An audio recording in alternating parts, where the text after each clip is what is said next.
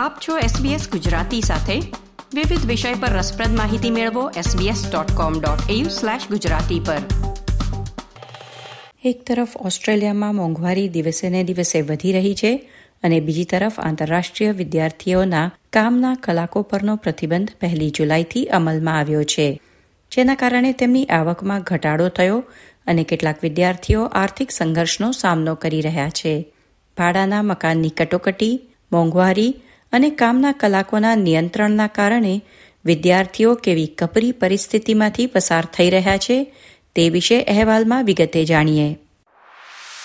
આપણો સમાજ આપણી વાતો SBS ગુજરાતી. ઓસ્ટ્રેલિયામાં અભ્યાસ કરવા માટે આવેલા આંતરરાષ્ટ્રીય વિદ્યાર્થી ભાડાના મકાનની કટોકટી તથા વધતી મોંઘવારી સામે સંઘર્ષ કરી રહ્યા છે.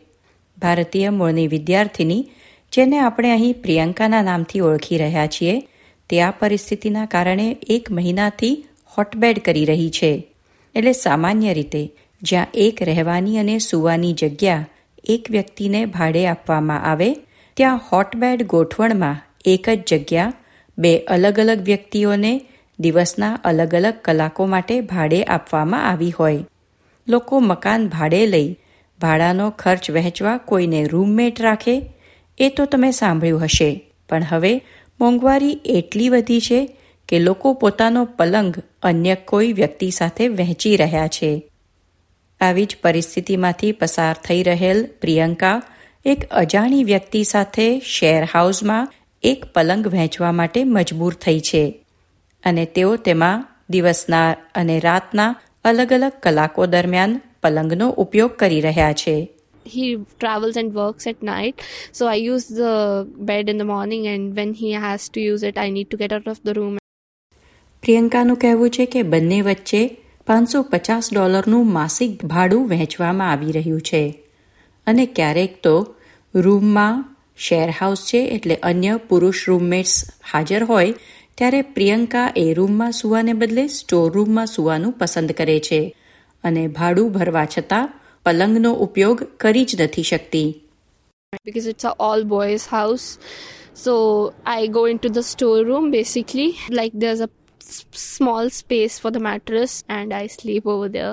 જો કે આ પરિસ્થિતિમાંથી પસાર થનાર પ્રિયંકા એકલી નથી. બે હજાર એકવીસના એક સર્વે પ્રમાણે ત્રણ ટકા આંતરરાષ્ટ્રીય વિદ્યાર્થીઓ આ કટોકટીમાંથી પસાર થઈ રહ્યા છે. પ્રિયંકાના અંગત સંજોગોની વાત કરીએ તો તે વર્ષ બે હજાર બાવીસમાં ઓસ્ટ્રેલિયા આવી હતી. અને આ વર્ષની શરૂઆતમાં એક વેરહાઉસમાં કેઝ્યુઅલ કર્મચારી તરીકે તેને નોકરી મળી. ઓસ્ટ્રેલિયન સરકારે જ્યારે આંતરરાષ્ટ્રીય વિદ્યાર્થીઓ માટે કાર્યના કલાકોની મર્યાદા અમલમાં મૂકી, ત્યારે તેને નોકરીમાંથી બરતરફ કરવામાં આવી હતી. તે જણાવે છે, તેણે ઓસ્ટ્રેલિયામાં રહીને ભણવાનું જે સપનું જોયું હતું, તે અત્યાર સુધીના અનુભવો સાથે મેળ ખાતું નથી. It was not what i expected when i came from india cost of living which was not what was mentioned by the agent the cost of living and other expenses were a lot higher and uh, which gave me a terrible like a shock મેલબર્નના ઉપનગરીય વિસ્તારોમાં બે બેડરૂમવાળા એપાર્ટમેન્ટનું સરેરાશ ભાડું મહિને અઢારસો ડોલરથી વધુ છે સિડનીમાં એટલી જગ્યા માટે મહિનાના અઢી હજાર ડોલર આપવા પડે છે જે છત્રીસ ટકા જેટલા વધારે છે.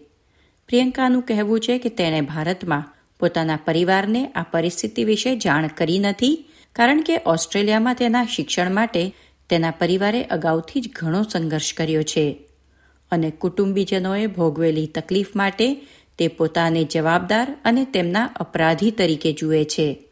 they mortgaged the house and they took loan from the bank and this is how they sent me and they also cut down the personal expenses which are really basic expenses Priyanka અન્ય એક વ્યક્તિ સાથે પોતાનો bed વહેંચી રહી છે અને તેના કારણે તેના માનસિક સ્વાસ્થ્ય પર પણ અસર પહોંચી છે it feels terrible that I have come to such a point in life that, you know, where I am in a situation like this. Sometimes it just feels so bad, like I break down at several points. It has affected my mental health to such an extent that sometimes I do feel like, what am I doing actually?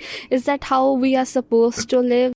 પ્રિયંકાએ આંતરરાષ્ટ્રીય વિદ્યાર્થીઓ માટે કાર્ય કરતી સંસ્થા વિક વાઇઝના સંસ્થાપક અને પ્રમુખ મનોરાની ગાયની મદદ લીધી હતી મનોરાની ગાયે આંતરરાષ્ટ્રીય વિદ્યાર્થીઓને ભાડાનું ઘર મેળવવામાં પડી રહેલી મુશ્કેલીઓ અને તેમના નોકરીના કલાકોની મર્યાદાના નિયમ વિશે ચિંતા વ્યક્ત કરી હતી It's not going to stop because the cost of living has gone so high. And in addition, Australia is going through a huge rental crisis. But it won't just be bed hopping, there's surf couching, there is overcrowding taking place. When students are desperate, they will go to any means to be able to find a roof over their heads. And it is what they can afford. It is a harsh environment that we put our students through, and it's going to get even more brutal as time goes on.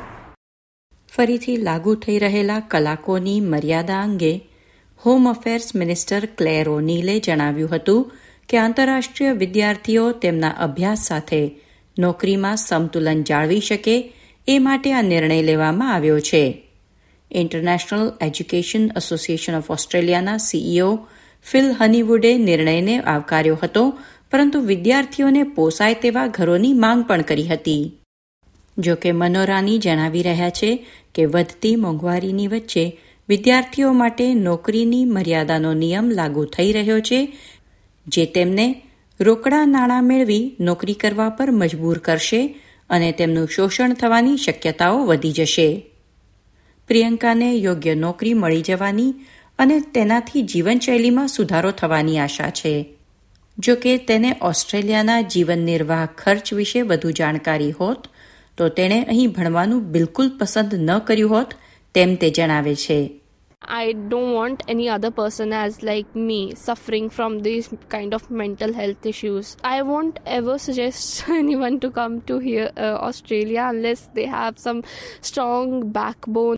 Sandra Fulloon દ્વારા SBS news માટે તૈયાર કરવામાં આવેલો અહેવાલ SBS Gujarati પર આપ સાંભળી રહ્યા હતા નીતલ દેસાઈ પાસેથી લાઇક શેર કોમેન્ટ કરો એસબીએસ ગુજરાતીને ફેસબુક પર ફોલો કરો